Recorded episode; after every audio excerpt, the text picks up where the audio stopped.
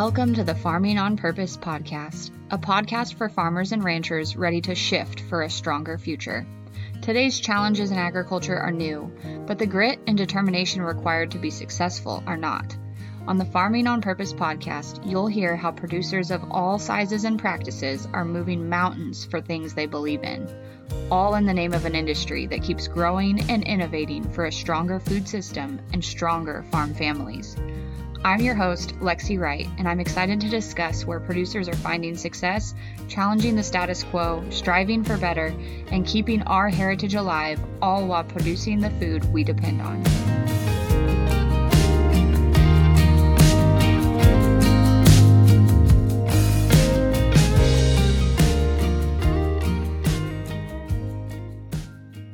Welcome back to Farming on Purpose. Today I have Ashley Comeau, who is a native of Rooks County, Kansas, with me. And Ashley, along with her husband Adam, are the owners of Brant's Market. Ashley attended Fort Hays State University for her bachelor's degree and earned her Juris Doctorate at Washburn uh, University School of Law. And Ashley works full time with Jeter Law Firm in Hays and her husband works for Ellis County EMS. But in 2018, they purchased the historic Brant's Meat Market, which is located in Lucas, Kansas, from the Brant family. Soon after, they expanded to a second storefront located in Plainville, where they reside. And the business has been the recipient of several statewide awards, very well known, very well loved in Kansas and beyond, I believe. Um, a lot of people come through and stop by because they are listed as one of the eight wonders of Kansas commerce, um, which was selected by the Kansas Sampler Foundation. And then you guys were also named the 2021 North Central Kansas Regional Retail Business by the Kansas Department of Commerce.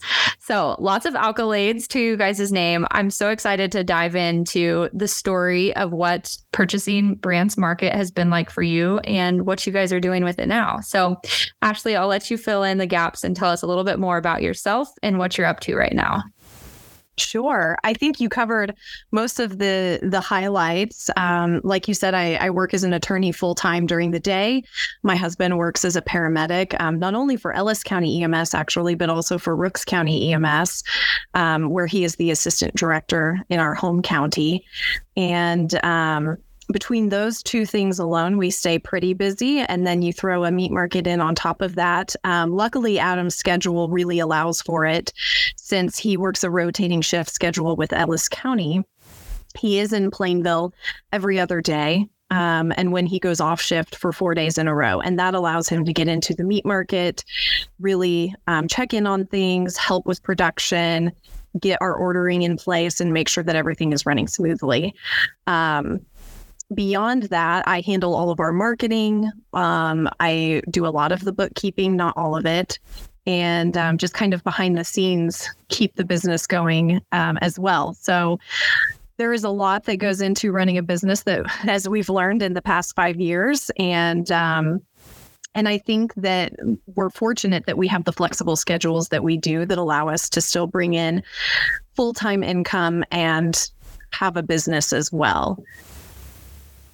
That's um, very key to a lot of people that listen to this podcast the off farm income or the income that supports the growing ag business. Um, I don't know how a lot of folks make it without that. It makes things a lot easier to make yes. business decisions when you have that to rely on. Yes, it, it really does make a difference. I think that if we were um, if we were going to rely entirely on our business, we would definitely have to um, let go of key staff and and having that support staff has really been huge for us. Um, it's prevented us from burning out on the business. Um, it it really um, we've learned from them um, we have we have two store managers, one in Lucas and one in Plainville, and they both have come to us with prior experience, either in retail or working in grocery, and so those have been huge. Um, we also have a production manager now in Plainville, and that has been really important and has played a major role in Adam, especially not burning out um, early on in the business. So um, that that income also allows us to, I think, um, maintain a, a healthy relationship with our business and and making sure that we have the income that we need to show on reports when we go talk to the bank about hey we'd like a line of credit or you know talking to the bank about we're ready to buy out our investor and you know every time they're going to have you personally guarantee that and if everything depends on the success of this one entity they're going to look at it a lot differently than oh hey they also have this solid income on the side. So while it can be a lot on our plates at times, it definitely provides stability. Absolutely. And that stability, it like you mentioned, not only financially, but in terms of just lifestyle and how you approach the business is huge. I think a lot of folks, um, especially in ag, when we start a business or a farm, we're like, oh, I'm going to be totally self sufficient. Like, this is all me, and I'm going to rely on nobody uh, just because we're that independent kind of person. there's a lot of there's a lot of pressure that comes with that um, mm-hmm. that can that can really be grueling and and hard to deal with during slow seasons because I think everyone in ag experience experiences a slow season. Um, whether we're we're retail like we are or whether you're out working in the fields, you have those off seasons and. Um, even for us, as we sit down and look at sales every day or every week, it, you know, helps to know, well, you know, if if money is getting tight next month, we know that we have something else to pull from if we ever needed to. We're very fortunate that we have a business with a lot of history that cash flows itself that has really stood on its own feet from day one. And so um, I can't imagine being a startup business or, you know, running a family farm where everything depends on that one business um, doing well, especially when when things get tight. Yeah, the diversification there so important. Yes. Well, tell us a little bit more about the history of Brant's Market and what that was like when you guys decided to purchase it and what what was that experience that you had? Sure. So, for those who don't know, Brant's Meat Market um, has a long history. It was founded in 1922 in Lucas, Kansas. It actually goes back even further than that. It was Harrison's meat shop before that. Um, and from what I understand, James Brant, he immigrated from Czechoslovakia in the early 1900s um, to the Wilson community, which is well known as the Czech capital of Kansas. And he was working there as a butcher. It's what he was trained to do in Czechoslovakia. And the Lucas um, meat shop came up for sale and it was available. So he decided to take the risk and moved his family to the nearby community of Lucas to, to start Brant's Meat Market in 1922. So our building actually goes back even further as a meat market um, than 1922, but Brant's Meat Market itself um, dates back to that year. And so, what James Brant became known for pretty quickly was his meats and original recipes that he brought with him from Czechoslovakia. So, the ring bologna, later on, um, pepper sausage. I think that was a second generation recipe, actually, um, of George Brant, um, the smoked sausage, and then Ethernitzy, which looks like Jaternice. We get asked a lot by our customers, what is Jaternice? Um, it's Ethernitzy, which is a Czech recipe as well. So um, I think that it says a lot about the recipes and the product and the customer service that that were always provided in Lucas. Um, that this business has been in the same spot for all of these years. Um, we're actually still in the same building. We're using the same showcase. It, we can find it in photos back to about 1923, I think. Um, and that's still the showcase we use. The state is starting to, I think that it, you know, they're starting to look at it pretty closely every time we get inspected, but it's every single time we, we hit all requirements for cooling. And so we're fortunate to have that really um, special vintage piece of of our store um, still in place and still working. So um, then the the Brant family carried it through three full generations um, of store ownership. Four generations worked in the store um, at the time that we purchased it. The fourth generation um, was currently working in the store. Um, but when the Brants closed or announced that they were closing in early 2018, um, I think they sold out of product in one day. they didn't expect to. I think that they they had a big run and and they ran out of product in about one day and it shut down in January of 2018. So uh, my husband and I reached out to the owners. Um, just on a whim. I think that everybody had read about it in the paper. Um, I know they felt that they were regulated out of business. They the store saw a lot of changes over 100 years, as you might imagine. Everything from being regulated out of doing any kind of slaughter in the 1970s, I think, um, to the requirement for HACCP plans, um, a lot more paperwork, a lot more um, detailed inspections um, were were coming about. And by 2018, they just felt that you know within their family and the staff that they had that they just couldn't keep up. And I completely understand it. I can see how that would have been difficult to make all of those changes continuously over all of those years. So when we bought the business or when we started talking to them about buying the business, we were pretty surprised to find that no one had reached out to them and asked to buy the business. Um, they had only been asked for their family recipes. Um, and so I find that kind of um, sad I think that there are a lot of successful, long standing businesses in rural communities that, if more people understood the opportunity to buy one, take it over, and continue it and improve it, find ways to innovate, find ways to um, bring things up to speed for for the current year. so for us at the time, up to 2018.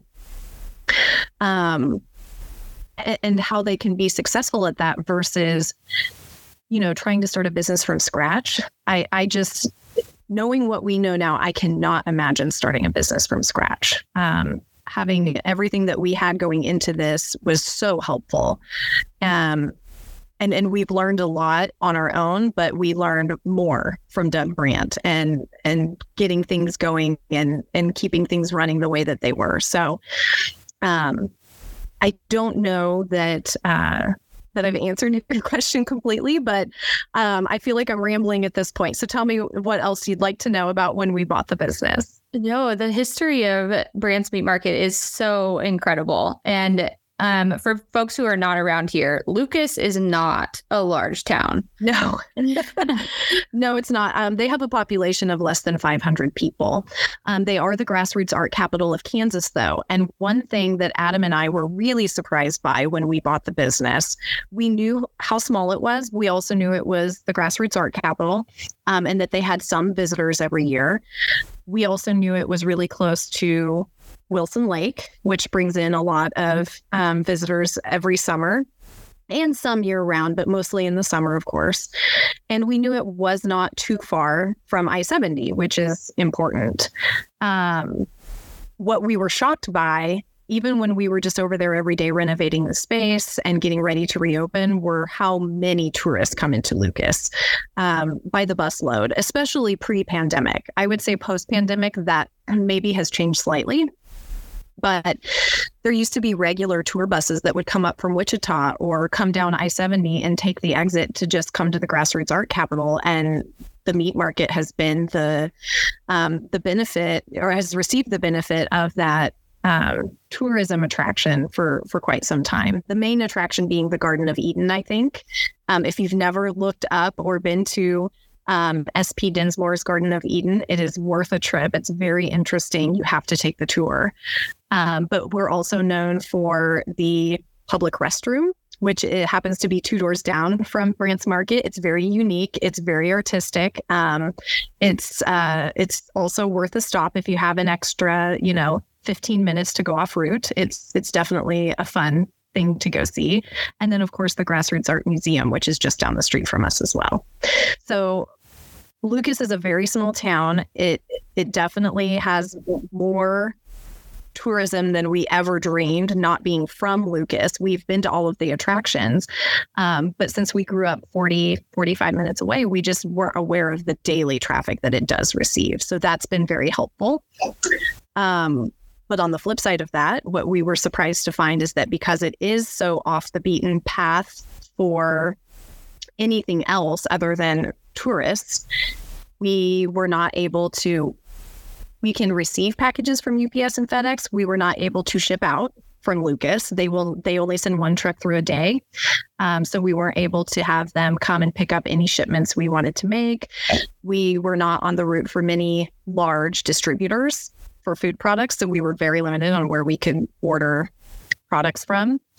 Um, and we weren't really on the beaten path for a lot of things, um, for but especially for finding staff. Um, so that was also difficult dealing with such a small community.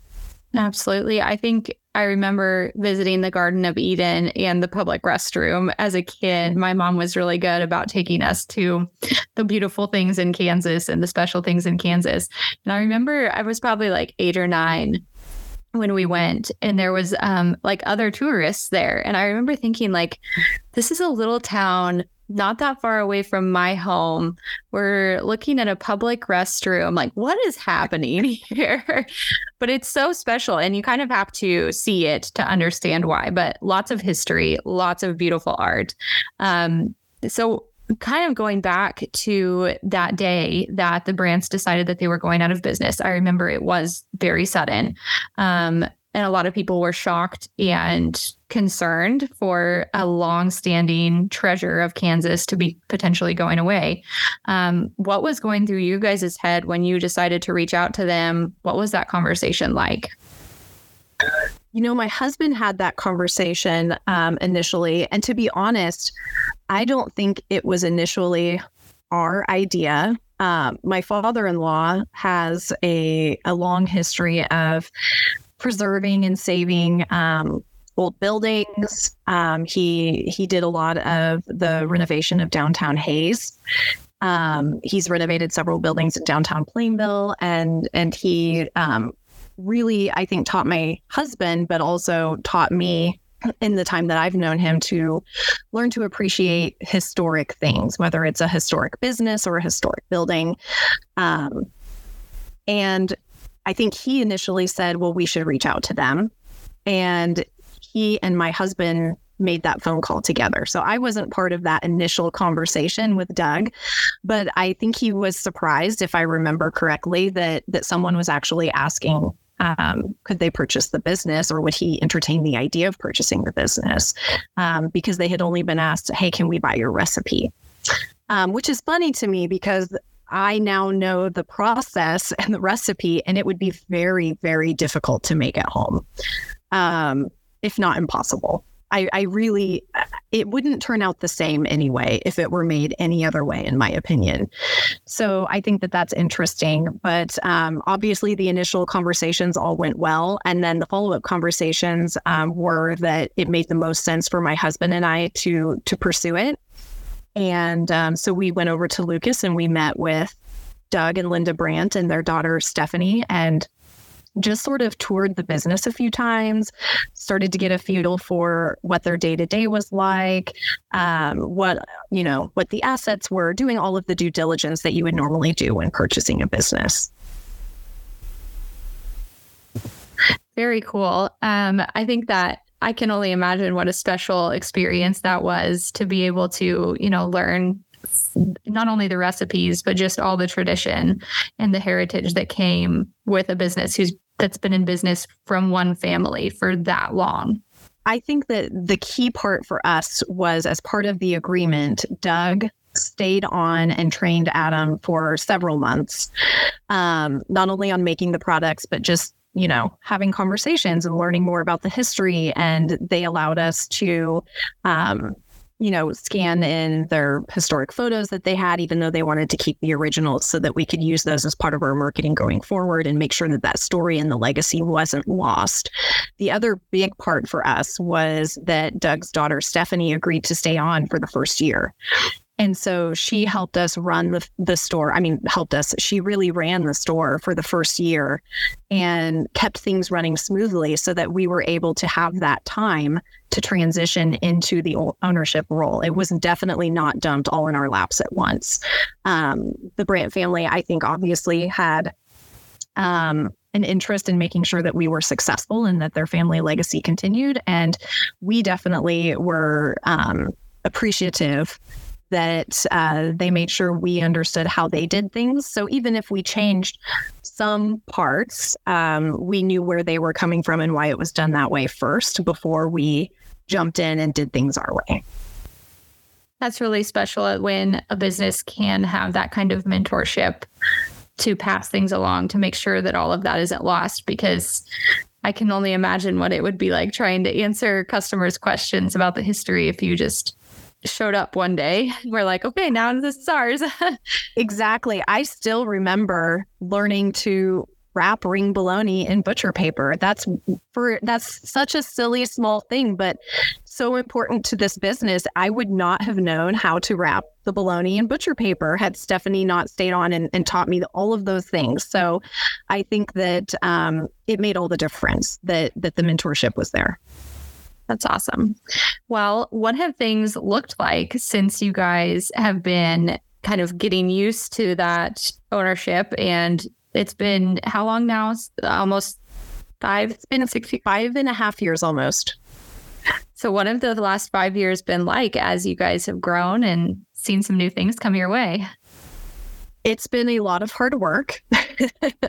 I think that we probably underestimated um, how hard people work in the food industry, the ag industry in general, um, because that's not, we grew up in a farming community. We both grew up with, um, extended family who farmed.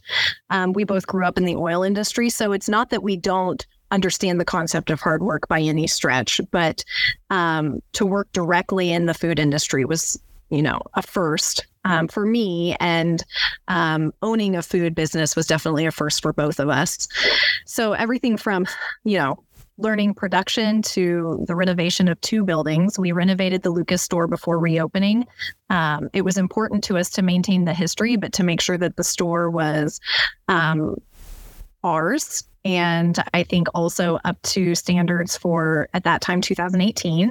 Um, so what we did was we went back to a lot of the historic photos, and we actually peeled back about I would say five layers of flooring and um, additional siding and things that had been put into the storefront over the years. You know, it was really popular to to paint and to add vinyl flooring and all of those things, especially through the 70s and 80s and even the 90s. So um, we took it all back to what it looked like in some of the early photos. So it's back to the beadboard walls. Um, we even went with the color scheme that was in place. We just had it painted over um, and refreshed it. We went back to the wood floors and we tried to just sort of we put chalkboards back up for the menu boards and tried to really bring back some of that historic feel so especially when tourists come in the door they feel like they're getting a really special old school meat market experience, um, not just walking into another grocery store, because we do want customers to understand we are not a grocery store, we are a specialty product store.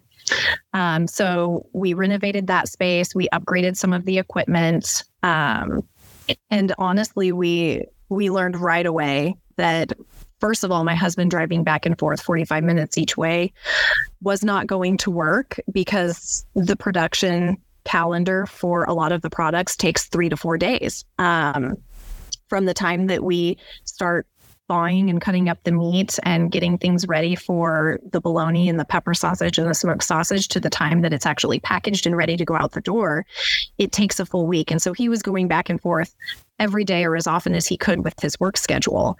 Um, on top of that, it's such an old building. The space was very limited. And as I'm sure you can imagine, the the regulations and the equipment that we would use have changed significantly since the early 1900s. So um, we started looking for a space in Plainville pretty quickly and came across a restaurant that had been closed for about, I think at that time it had been closed six or seven years. So the bank owned the building, the roof was falling in. We um, we got a decent deal on it. Actually, I think the bank had sold it to someone who decided it was too much of a project. So I take that back. We didn't buy it from the bank, but we bought it from someone who had purchased it from the bank and realized this is a big project. So um, we actually um, bought that building, I want to say in like September or October of the same year in 2018. And um, and we immediately put on a new roof. So we had to go all the way down to the decking um, to have a new roof built back on and renovated that space for the better part of 2019. Um, but now we are so fortunate to have a a much larger kitchen. It's at least three times the size of the kitchen in Lucas. Oh, wow. Um, it's you know we've been able to add a lot of equipment that have helped us to increase our production because something that the store was very limited by was the space um, and it was limited by the equipment that that Doug had in place. So everything is still made by hand. Everything is still overseen, you know, one item at a time. But in order to make enough to keep up with demand, we really needed some more modern equipment and and some more space. So we were able to get all of that in place by the end of 2019.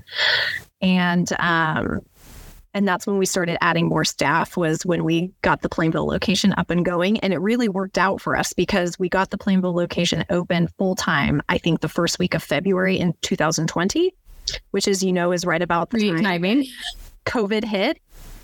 So um, as everything sort of shut down we were really lucky to have that Plainville location because our Lucas sales, as you might imagine, that depends so much on tourism, nosedived. And the Plainville location really saved the business because as people stopped going out to shop, um, Plainville is a community of about 2,000 people, um, much closer to Hays. It's closer to a, a larger, um, you know, city.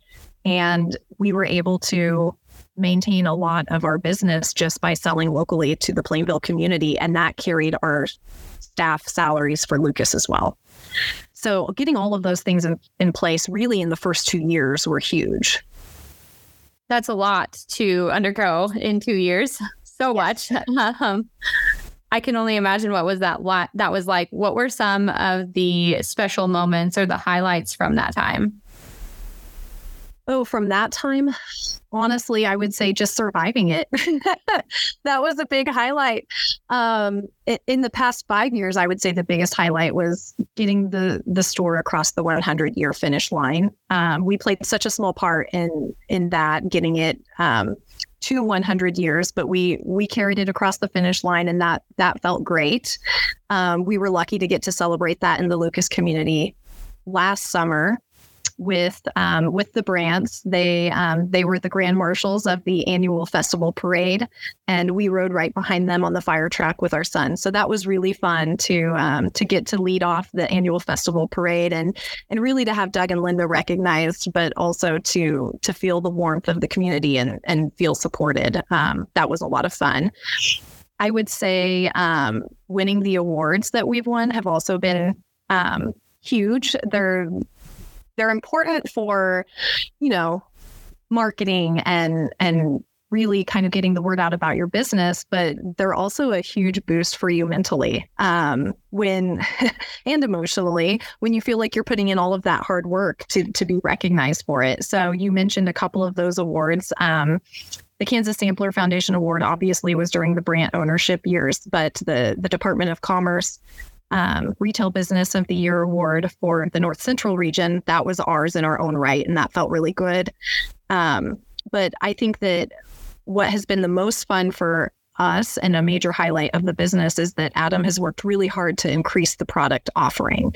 So when I lived in Kansas City, there was a meat market that we often went to down in the East Bottoms that we really loved. And it had a lot of fresh product and steaks and really great ground beef and just different products like that that Brant's offered to a certain extent. Um, but we felt like there was a lot more that a meat market in a rural agricultural area could be offering that it just wasn't yet. Um, I think they did again at one time, and they were kind of regulated out of a lot of it. So we spent a lot of time going through regulations and visiting with people at the state level and making sure we understood. Um, and getting slapped on the wrist a few times when we didn't quite understand and and had some learning to do. So I think that um, for us, getting some of those awards for new products um, felt really good because while it was important to learn how to make all of the historic products, um, Adam taking time to develop recipes and processes and doing new things um, and then getting recognized for that in his own right was um, really a big accomplishment. I'm so proud of him for that. So in 2022, we went to our first Kansas Meat Processors Association um, product show and won grand champion that year for our beef sticks, which is not a product that the Brant's ever made to my knowledge. That's one that Adam developed totally on his own. And then in 2023, we won the Grand Champion Award for a bone in smoked ham. And so that was another big win in our book to have developed HACCP plans for both of those products, to have, you know, tested and sampled and retested, you know, these recipes for years before we took them to that product show. And then to win the top prize was really exciting.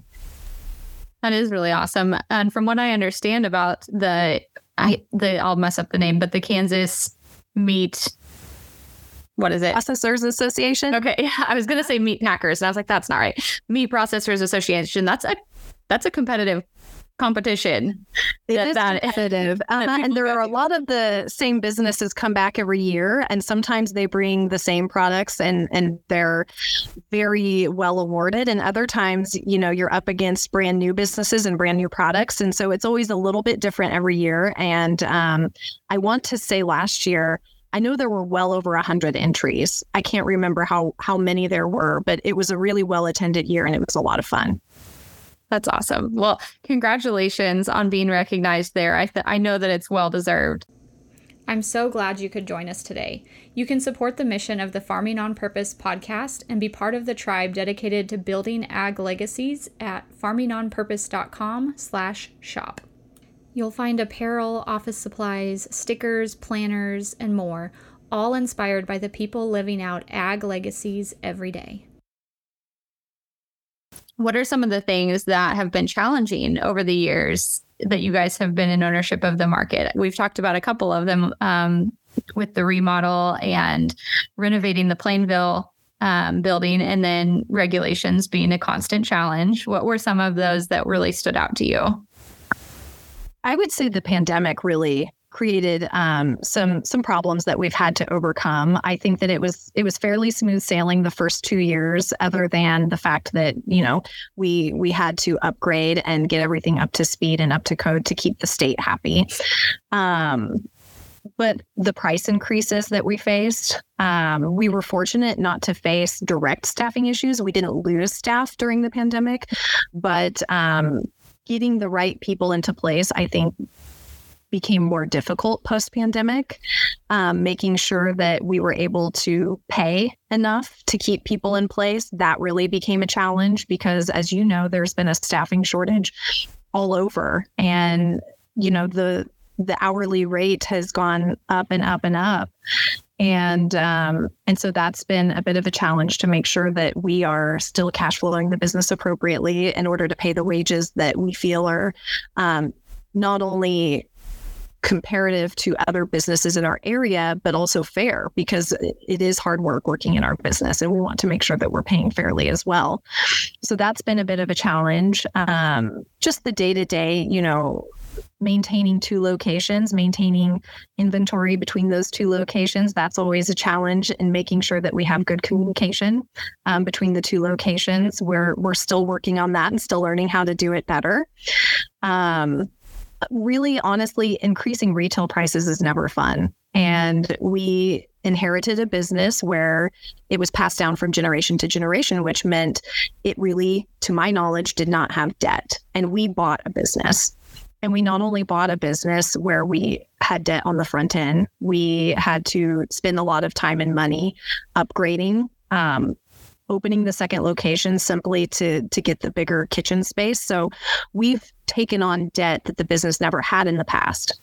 And so figuring out how to make sure that our pricing is um, at the right levels to support not only our our debt but also to support the store continuing to grow um, that's been an experience and we've been learning how to how to do that correctly. I would say i would tell any business owner to make sure you have a really good relationship with your cpa and making sure that you know where things stand. Um, again, we've been fortunate to have parents that have both been entrepreneur, or both sets of our parents have been entrepreneurs in their own right, and so we're able to ask questions constantly um, to all four of our parents um, and and asking them, you know, does this look right? What would you do? How would you handle this situation?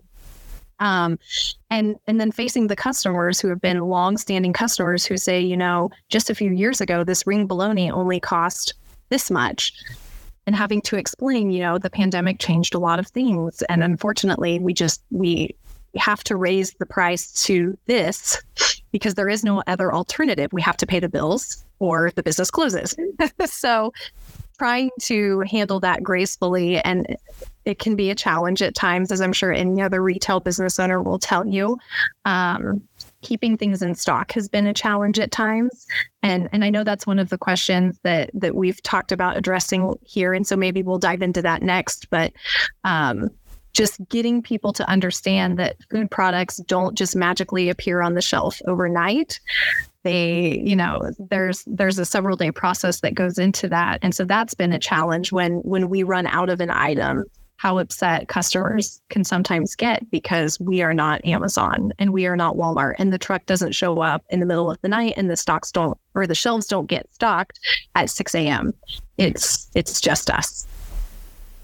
Yeah, let's talk a little bit more about that. And then also, you mentioned briefly the um, challenges with like deliveries of things uh, with UPS and FedEx not even being able to ship out of your Lucas location. Um, and the shipping rates being astronomical in rural areas, really just wild when you look at what they are compared to some other areas. Um, but yeah, what are some of the things that consumers really need to know about how food businesses work and about how how you how a rural business operates versus what they might be getting used to elsewhere? I think that it's important for consumers to know that when you are in a rural area, you cannot receive the same um, the same products sometimes at all. So we frequently get asked, well, why don't you ship on dry ice? Believe me, we searched and searched and searched for a dry ice supplier and getting that to rural Kansas and then turning it around and getting shipments back out of rural Kansas in a timely manner just do not support the use of dry ice. Um, so we ship on gel ice, which obviously um, we're we're actually lucky. We get that out of Kansas City, which is fairly local. It it isn't super expensive to get shipped to us. We can stock a ton of it for you know a year's supply. Sometimes we have ordered it once, and then we just move it into the freezer and use it and keep replenishing it as we need it. So there is a really good reason why we don't ship on dry ice and why we use gel ice instead but that does limit us. Um, it limits what we are able to ship, um, and so we we only ship the products that we feel can arrive safely um, to someone. And I think we have the disclaimer on our website still, but we also will call a customer if they place an order online, especially. Um, and it looks like it's going to be a four or five day ship time, we'll call them and say, You really need to expedite this shipment. This is not our price. Please know that this is the UPS cost um, of shipping this item today or even overnight to ensure that it arrives to you safely because of the temperatures, because of the, the lag time to get from here to you, it's going to cost X amount. And sometimes they go ahead and place the order, and sometimes they do go ahead and cancel it. So, getting consumers to understand that it's not as simple as just ship it on dry ice um, is important. I think um, it would also be great if consumers understood what goes into our production process that we can't, like I said, just restock the shelves overnight, uh, that ordering ahead from your local meat market is really how that system used to work. Um, and it should still work so that we can get exactly what you want rather than us stocking a lot of product, putting it in the freezer and hoping that you come in to buy it. A meat market used to operate with the expectation that a consumer would come in, place the order for the week, and then come back later that week to pick it up. Um, and we try to tell at least all of our local customers that we are more than happy to do that. Come in, tell us what you need. We'll get it in stock for you, and we'll we'll set it aside for you. Um, but more importantly, that I wish consumers really understood, and we've started doing some more education on our Facebook page recently about this um, with really good reception. Honestly, we should have done it sooner. That our handmade and smoked products take three to four days to get into the showcase. So there seems to be an expectation that we should never sell out. And that has been really tough to deal with. Um, we know that some customers do travel well out of their way to come to Lucas or to come to Plainville. Um, and so it is upsetting when we don't have the item that they came in for. Um, but we do often sell out of our most popular products like the ring bologna or one of our new recipes, the sweet bologna, the summer sausage. We'll sell out of those sometimes as quickly as two to three days. And then we have to start the cycle over of getting things ready, you know, curing the meat, putting it together, stuffing the sausage, putting it in the smoker, all of those things take three to four days before it hits the showcase again. So, um, an- another question that we get asked a lot, especially more so in the Lucas store, but I've heard it in both stores. We have cheese just because it's a great complementary product to our meats. And we often get asked, do you make the cheese yourselves? And it's it's been shocking to us to hear that question because the building that we're in is especially in Lucas so small, but even in Plainville is small. And we are clearly not a facility that would have enough room to make meat products and to have an entire dairy, you know, cheese facility. And so to to us it seems like an obvious answer but we we get asked frequently do you make your cheese no we do not we we order those in we're lucky to have um, the the Alma creamery that we work with, especially for our gift boxes. So we do have Alma cheeses in stock um, often. Um, we've looked at working with some smaller producers, but of course, there's still that you know issue of regulations prevent them from wholesaling to us, and so we we can't work with as many local producers as we would like. Um, but we get a lot of cheeses that come out of South Dakota and Wisconsin, and they're great cheese, and they've been cheeses that the brand stocked for a long time before us and will continue to stock. They just know they are not made in house. So I think that it would be good if consumers understood better where food really comes from. Um, and I think that the other piece to that is not just in consumers thinking of it as individuals, but if or businesses or schools or healthcare facilities understood, they could work with us, at least as far as working with raw meats, so ground beef or steak or, you know, other items like that. They, they really could check with us first and at least check our pricing because we would love to supply them. We'd love to supply fresh, you know, ground beef to our local schools. We would love to supply, you know, fresh brats or things that we are allowed to sell wholesale under a state level of inspection to our local you know businesses and and often we don't even get asked and so i think that we probably have some work to do on educating but um, i just wish in general that that more people thought hey let's check with our local meat market and see if we can get a higher quality product for the same or a similar price point versus just ordering it off of a truck and and i think that that's a habit that a lot of businesses have fallen into. We just order it off the truck every week, and this is what we get. Mm-hmm. Yeah, the the production at scale, I think, is what most consumers don't quite understand. Like you mentioned, like the sheer amount of space it takes to have a cheese making facility. Like, yes, it's just they don't have that understanding or that background and it's it's not to their fault so it's probably good that they're asking the question so you have yes. the opportunity to tell them that but it really is i think one of the most surprising things that for a lot of us the questions that never cross our minds because we have that kind of like curse of knowledge where it's obvious to us we grew up around it or we're so delved into that process they were like why are you asking me this but those exactly. are the questions that they really need to know the answers to Exactly. So, I mean, one example is during the pandemic, we we actually supplied ground beef in pretty large quantities to a local healthcare facility that could not get it elsewhere. And they were desperate by the time they called us. And and Adam was surprised by that. I was surprised by that. You know, why why did you call us out of desperation? Call us first. We'd love to supply you with this. And we did for several weeks and got them over that hump. And then they never came back. And so that was also upsetting. Um, but I imagine that it probably came down to a, a budgetary um, decision, and and um, we were glad to be able to help them out. You know, in the situation that we did, but it's a good example, I think, of come to us first, not last. At least get the price. At least, you know. Sure. Exactly. So, but I do think that it, it's important to note, though, that we wouldn't even, under the current state regulations, we would not be able to do that on a wide scale basis. So, we are capped at a, a limit of how much wholesale we can do under our state level of inspection. So let's say we picked up two or three local schools or healthcare facilities and started supplying them with, you know, raw product at wholesale. We would hit that cap really quickly. And so then we would have to stop and wait until the year finished out before we could reset um, and start selling it to them again. So that is something that um, we are working on in our business, and that's our definitely going to be our next main area of growth is getting our business moved into a federal level of inspection. Um, we just felt that we weren't there yet when we bought the business due to space limitations, due to equipment low, you know, limitations. Um, and those are the things that we've been working on. We've also been working with a third party now that will help us get all of the paperwork in place and get everything ready to go for a federal level of inspection, hopefully in 2024 and that will make a big difference for us in terms of growth potential is getting into that federal level of inspection.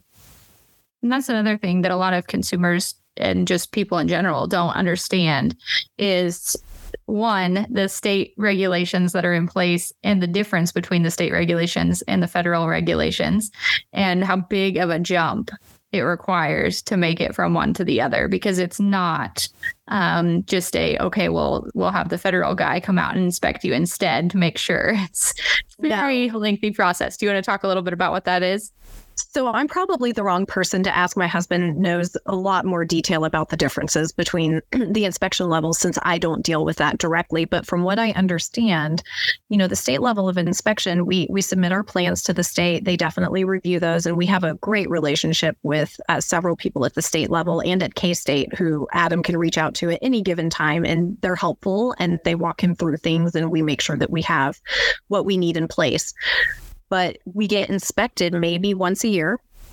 Um, sometimes we are inspected, you know, an extra time or two. It just depends. But for the most part, it's once a year. When you switch to a federal level of inspection, every single time that you make a product that needs to meet those federal level requirements in order to wholesale. So, for example, we make ring bologna weekly. We want it to be federally inspected so that we can wholesale it to restaurants. We've been asked to to supply it for charcuterie boards by a lot of different restaurants, um, breweries, distilleries. We've been asked by a lot of different types of businesses, hey, I'd like to put this on my charcuterie board. We can't. So if we were to take that product to a federal level of inspection, they would have to supply an inspector to be on site every time we make it, which is weekly, um, while we're making it, which like I explained before, takes up to three days before we get it to the packaging point on the fourth day. So it, it requires a federal inspector to be at our facility at all times. We have to supply that inspector with their own office space. Um, some facilities have to supply a shower. I don't think we have to do that just because we aren't slaughtering. And so there there are some details there that I'm not entirely clear on that I'm sure Adam could could tell you, but the main thing that I am aware of is that an inspector has to be on site every time you make that product. So we would be basically bringing an inspector in from an annual basis to an almost daily basis. And that's no small feat. no small feat, no. And, you know, I think that uh, it makes sense and we understand why the regulations came into play. It, a lot of it came about when the large meatpacking plants um, really came um, into business. And it, those those regulations are there for a reason. They're there to protect us as consumers. They're there to make sure that meat is safe. Um, but when you are a small business and you are serving your local community, you are doing everything in your power to make sure that your product is not only high quality but that it is safe. We would never want to hurt anyone. There's a there's a much different level of care um, that goes into those products for small businesses.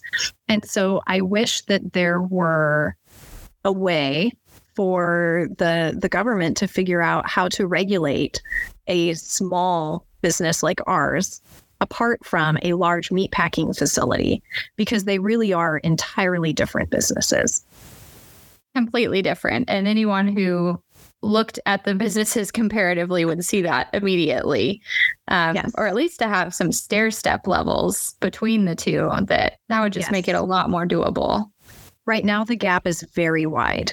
And mm-hmm. for a small business with a much lower level of production, with a much smaller staff, with a much smaller budget to try to keep up with a large meatpacking facility, it's it's difficult. And that's challenging, I'm sure, as a business owner to know that you are being limited in that way when you know that you could be selling those products and that people are craving and wanting and asking for those products. And you're just like, well, I can't. it's very frustrating. And especially when you know that if you could be wholesaling more, even if you're selling it at a lower price, you're eliminating the the overhead cost of retailing it. It's less freezer space, it's less fridge space, it's you know fewer um, employees needed to sell it out the front door.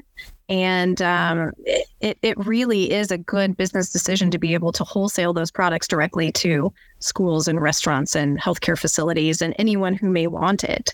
Um, but it's incredibly frustrating to have to repeatedly say, We're so sorry, we can't sell that to you.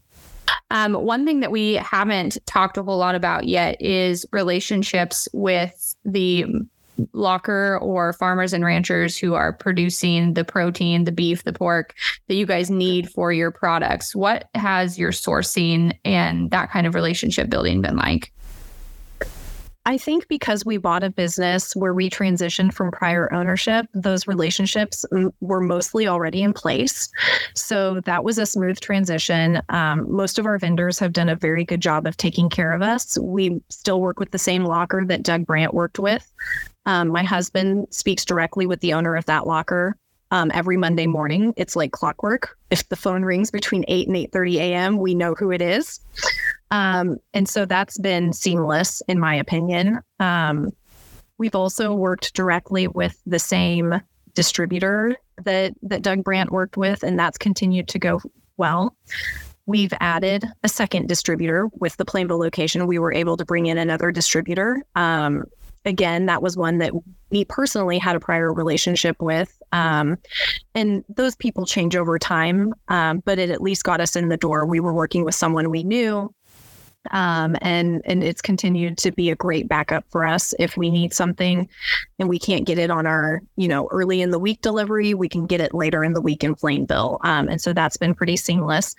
The the other thing that the plainville location has really allowed us to do is bring on local beef. Um, that's something that it's really what the store originated from was, you know, I have these written histories that are amazing to read about the Brant family and how they used to go directly out to the local ranchers and and go not only um, slaughter the cow themselves, but I mean, they would work directly with the farmer, get it, bring it in. They would drive to Russell at like three in the morning to get ice for the day, go back to Lucas. I mean, those sorts of things where it was very localized um, originally are we've tried to bring a little bit of that back in. So we work with um, two producers one out of rooks county. Um, we work with another one out of norton county from time to time. And so it's been really nice to bring in um, some of that local beef. We we haven't switched over to doing large amounts of local beef just because it would bottleneck. I mean, the, the number of products that we make on a weekly basis require us to have specific cuts of meat. If we buy the whole cow, we have learned very quickly that there are parts of that cow that don't go into our products that we then have to find other uses for. And so, um, so it works better for us to bring in those those loins, or to bring in primal loins, or to bring in clods of meat, and to to get exactly what we need in order to keep the business running smoothly. Um, but we are working more with local ranchers as much as we can, um, and we do have to vet them. We want to make sure that it's the quality that we would want for our business. Um, and that's not to say that you know it that every rancher in the area isn't trying really hard to produce quality beef. It's just that we want ours to be of a certain grade or you know we're looking for certain breeds because it might be more tender than another breed. So those are the things that we're looking for when we're considering who to work with locally. But in all we've had really great relationships and and we've been lucky that some of those just transitioned directly to us that's amazing that you guys are able to use some local beef in your program because that's a, a challenging thing to do when you're producing that volume of product to have, you know, steers that are finishing on a consistent schedule for you to have them ready to be turning into your bologna and your sausage and all of those things. Like that's that's a real challenge for a producer to manage, let alone for you to source that. Right. And that's why we really don't source local beef for those products. When we source mm-hmm. local beef, it's going to be for ground beef, for steaks, for things like that. Um, now, we have put some local meat into summer sausage, which is a new product we've been making. Um, it went over very well. Um, that was one of our products that the first batch we made, we sold out in two or three days. Um, but that goes to tell you that if you take the time and you're willing to work with someone to to go that extra mile for a locally raised, um, it was a wagyu summer sausage that we made. Um, how well received it will be by the end consumer. That's, that's pretty incredible. That takes a lot of work and a lot of planning to be able to do some things like that. So yes, Oh, goodness. Um, well, one of the other questions I wanted to ask you before we get started wrapping up here um, is what advice you would give to yourself if you could talk to yourself within the last five years? I would tell us both to stay calm.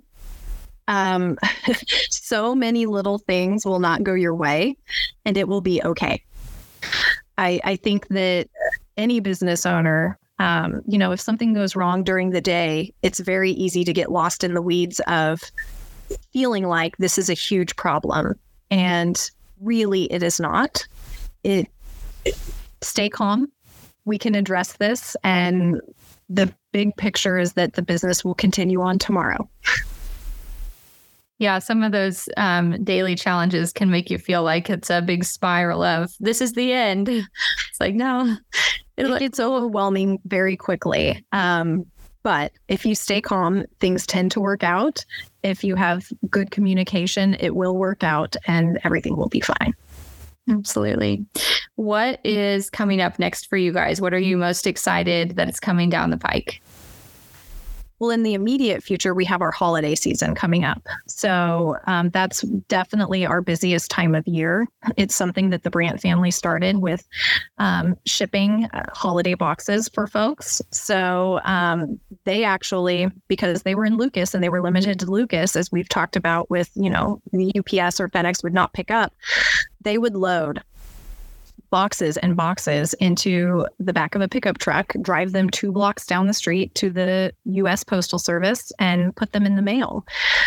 And that's how we did it the first year because, like I said, we wanted to learn their process and try to figure out ways that we could innovate or improve. And so, with the Plainville location, we are able to ship. Um, UPS picks up from us daily if we ask them to. Um, we we have several holiday boxes. We just got them updated on our website, so we have a couple of different levels. We have like a classic gift box that has some of our most popular products. We have a premium gift box that has a few more products. And we have what we call this year, I think, the Butcher Block box, which has a couple of fresh steaks, some of our smoked pork chops that have been really, really popular. It's one of the items we've come out with recently. Um, and we move a lot of boxes. There are some days that we ship out over 100 boxes in one day. So um, the time that it takes to put those together and um, get them packed and get them ready and out the door, it, it, it's really a lot. But we look forward to it every year because we know that that time frame november and december is really what gives us a boost into into the new year and keeps the business running strong very very cool yeah. well beyond that i would I would say that you know uh, what we're most looking forward to um, in 2024 would be working toward that federal level of inspection that we talked about. Mm-hmm. That'll be a big step and really cool. Yes really cool. Um, well, for anybody who's looking to shop small this holiday season, I hope you guys can check out uh, Brant's Market's website and see those gift boxes. And for anybody who is shopping local, just I think it's important for us to remember to be patient with small businesses because it is, like you said, a huge time of year and very stressful to be increasing your products that much and have that much extra going on in addition to all the other activities you do daily as a small business owner. Um, so, can you tell us where people can follow you guys online or find you online? And if they do get the lucky opportunity to stop by for the first time, what do you suggest that they try first? Absolutely. So you can find us at brantsmarket.com Um, Brant's is spelled B R A N T S. We do not have a D. Um, that's the German spelling. So remember, we're Czech. Um, you can find us also on Facebook. Um, we're very active on Facebook. We try to post at least once a week um, and, and let you know what's going on or what's new in store. We're also on Instagram, not as active there, just not as strong of a following. So sometimes we just simply don't have time to update the Instagram, but it is there. Um, if you come in store, as we've talked about, we have locations in both Lucas and Plainville. Both are downtown. You can find the addresses on our website. And if you've never been in, definitely ask for a sample of the bologna or the pepper sausage. Those are some of the long running Brant's famous recipes.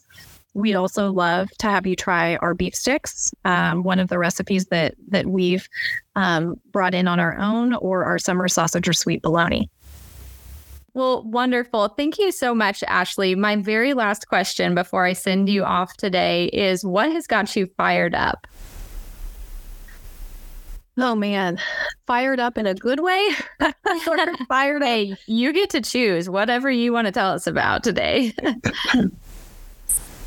you know, I I would say what what has us motivated right now um, is is just knowing that we've made it through the first five years of owning a business. They always say that that that's the real test is making it through five years, and it it happened without us really realizing it. It's been a busy year for us. We um, um, welcomed a second family member or a second child this summer, and so it sort of blew right past it without us even thinking about it. But um, we're really motivated right now to keep innovating, keep bringing in new products, and um, to meet customer demand as as best we can. So if if there is a product that someone listening would love for us to take on or try to make, it's a challenge that we love accepting and and we hope that you'll reach out to us. Awesome. Well, congratulations on five years in business. Best of luck pursuing the federal um, regulation status in 2024. We'll be thinking thank of you, you guys and watching for those um, new wholesale opportunities. So, thank, thank you, you so much. much for being here today, Ashley. I appreciate it.